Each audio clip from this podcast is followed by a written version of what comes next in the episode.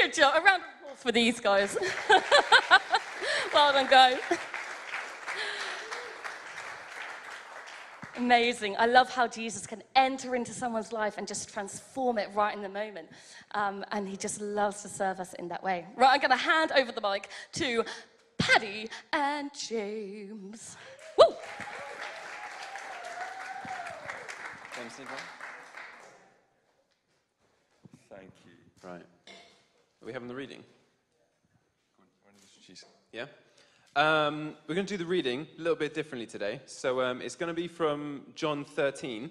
So if you have a Bible with you, if you have your phone, get it out, follow along. Otherwise, it's going to be a recording. It's going to be like a little bit of music on the back of it. So just close your eyes. Allow actually like the word to speak to you. Sound all right? Simon, are we on? Brilliant. Chapter 13. Jesus washes his disciples' feet. Before the Passover celebration, Jesus knew that his hour had come to leave this world and return to his Father. He had loved his disciples during his ministry on earth, and now he loved them to the very end. It was time for supper, and the devil had already prompted Judas, son of Simon Iscariot, to betray Jesus. Jesus knew that the Father had given him authority over everything, that he had come from God and would return to God. So he got up from the table, took off his robe, wrapped a towel around his waist, and poured water into a basin.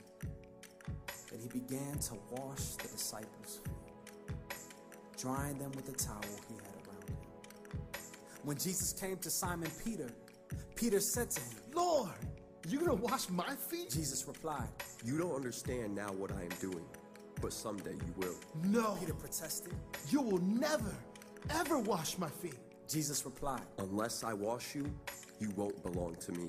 Simon Peter exclaimed, "Then wash my hands and head as well, Lord, not just my feet." Jesus replied, "A person who has bathed all over does not need to wash, except for the feet, to be entirely clean. And you disciples are clean, but not all of you." For Jesus knew who would betray him. That is what he meant when he said, "Not all of you are clean."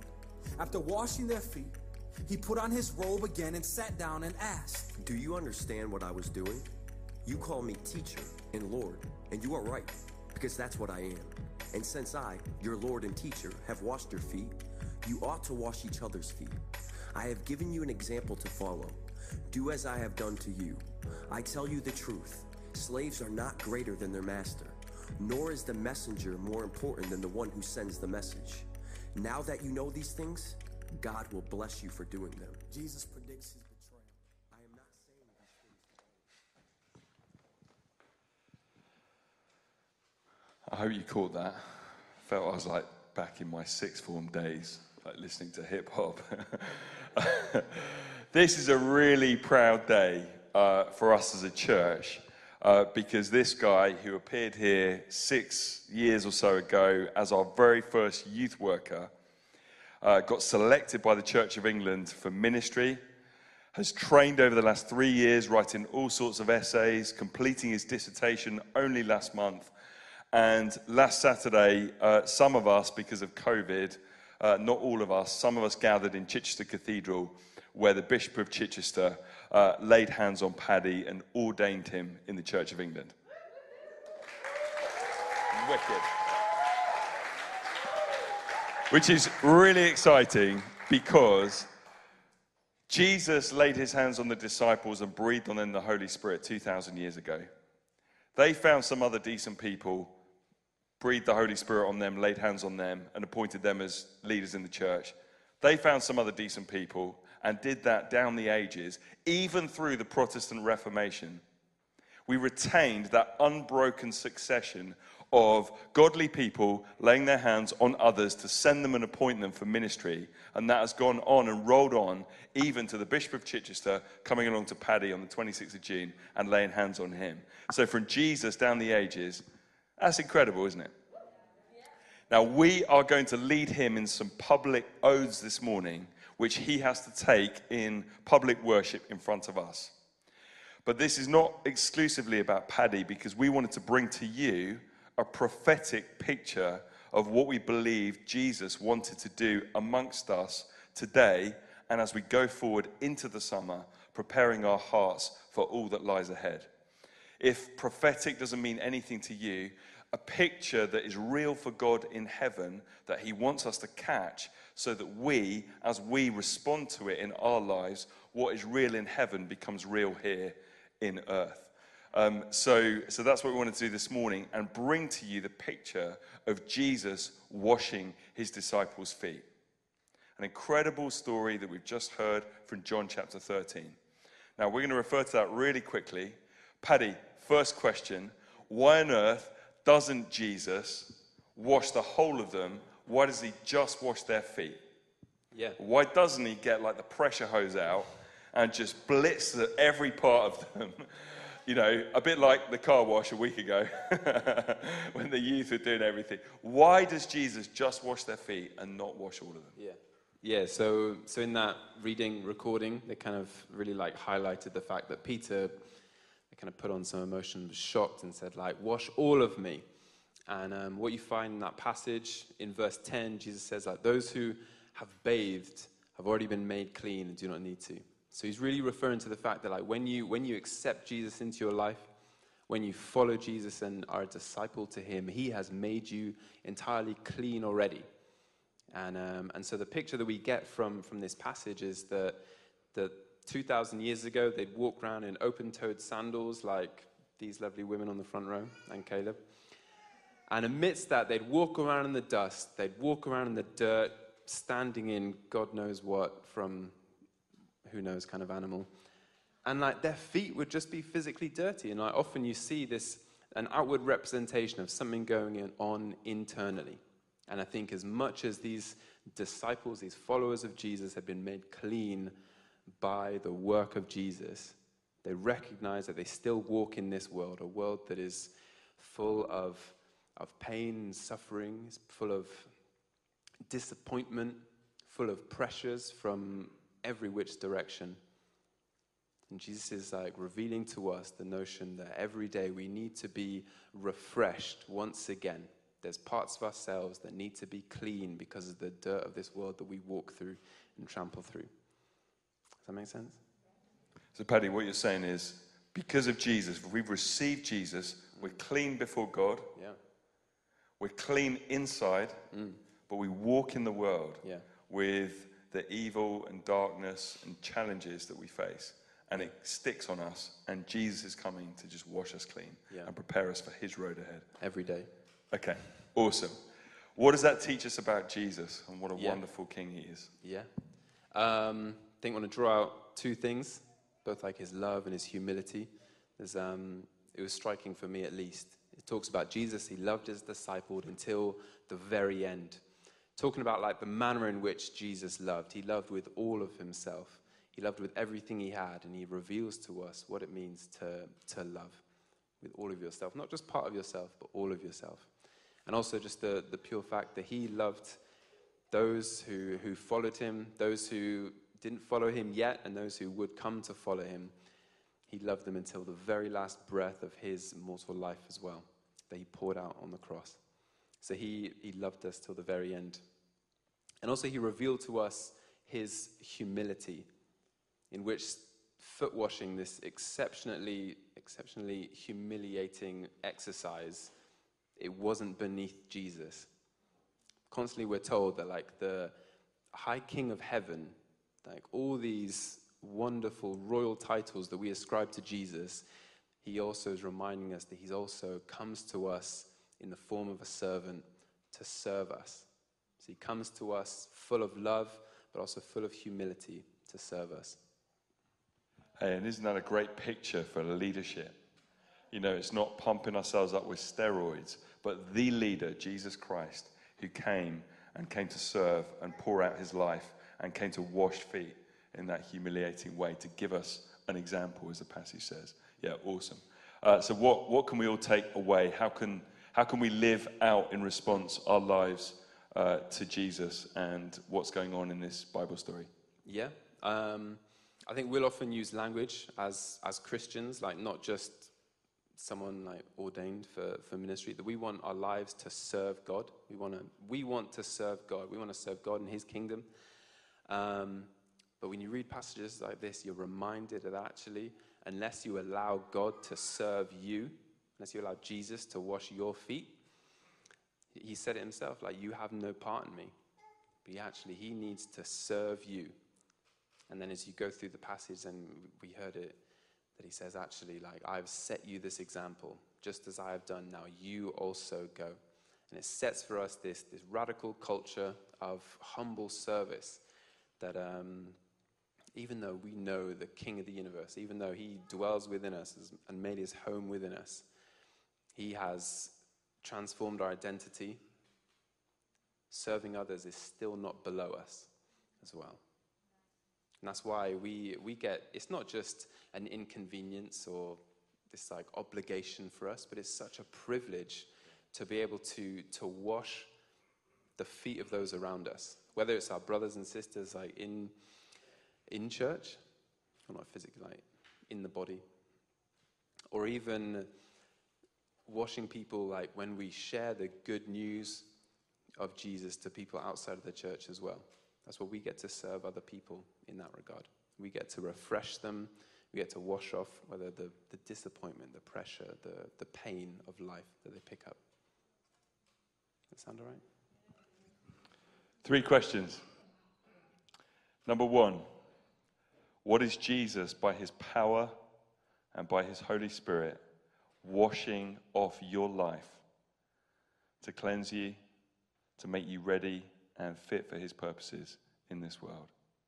What is he washing off the external that we pick up in this life? What's he washing off you? 2nd question, what could it look like if we followed his example and were just the most serving, servant-hearted people ever? You know, never too much trouble. I remember when some of our young guys went off to a Christian festival a couple of years ago. They developed a culture during those 5 days where they were trying to outdo each other to do the worst jobs, to wash up, to help somebody who couldn't erect their tent or whatever it was. You know, what would it be like if we lived that out? If we were out trying to outdo each other to lay down our lives and to serve one another? And what would it be like if we took that culture of servant-hearted love from who we are as a people before God, and we breathe that out to everybody around us? You know, let me serve you, to our neighbors, to our households, to our work colleagues, whatever. Okay? Up for it? Who's up for it? Great. Okay. Now, we're going to do 2 things. We're going to do Paddy's oaths, and then we're going to release a prophetic picture to you and let Jesus minister to you just before we close this service, and we'll explain that in a minute. I'm going to lead us through something now. It has to be done in the public assembly as he's been ordained, so this will go to the diocesan registrar. I just want to give a couple of jargon-busting bit of help. If you hear Catholic and you think, oh my goodness, didn't realize the Pope was in charge of this church, and are we all Catholics now? Catholic in this sense means universal or worldwide or including all Christians down the ages. It's like the all-encompassing church of Jesus, okay? Secondly, you're going to hear Paddy promise to use only forms of service authorized and permitted in the canons. That means the legal constitution of the Church of England. Now, I just want you to know that oaths and vows are really important to us. And we meet, it's important that you know this, with the bishop's full blessing, full permission, how we meet. So he's not taking these oaths, and we're not taking these oaths with a bit of wink, wink, nudge, nudge. Because those of us who are married made oaths to our husbands or our wives, which count and are made in God's sight. And we're called to be truthful and not to bear false witness. And so I just want you to know that the services that we have here and the freedom that God has blessed us with is also blessed by our bishop, who has authorized these types of services. So he's going to say this in full conscience and with good heart. Is that all right? Yeah. Let's stand together.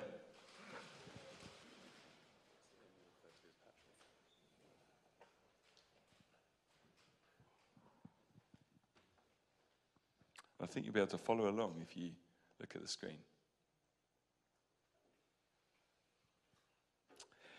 The Church of England is part of the one holy Catholic and Apostolic Church, worshipping the one true God, Father, Son, and Holy Spirit. It professes the faith uniquely revealed in the Holy Scriptures and set forth in the Catholic creeds, which faith the Church is called upon to proclaim afresh in each generation. Led by the Holy Spirit, it has borne witness to Christian truth in its historic formularies, the 39 Articles of Religion, the Book of Common Prayer, and the ordering of bishops, priests, and deacons. Reverend Patrick James Donovan, in the declaration you are about to make, will you affirm your loyalty to this inheritance of faith as your inspiration and guidance under God in bringing the grace and truth of Christ to this generation and making him known to those in your care? I, Patrick James Donovan, do so affirm and accordingly declare my belief in the faith which is revealed in the Holy Scriptures and set forth in the Catholic creeds, and to which the historic formularies of the Church of England bear witness, and in public prayer and in administration of the sacraments, I will use only the forms of service which are authorized or allowed by canon. This declaration was publicly and openly made by the said Reverend Patrick James Donovan in the parish of Chanctonbury, here in Ashington Church, in the presence of the congregation there assembled at the time of divine service on Sunday, the 4th day of July, in the year of our Lord, 2021. And I think we should give him a big round of applause, shall we?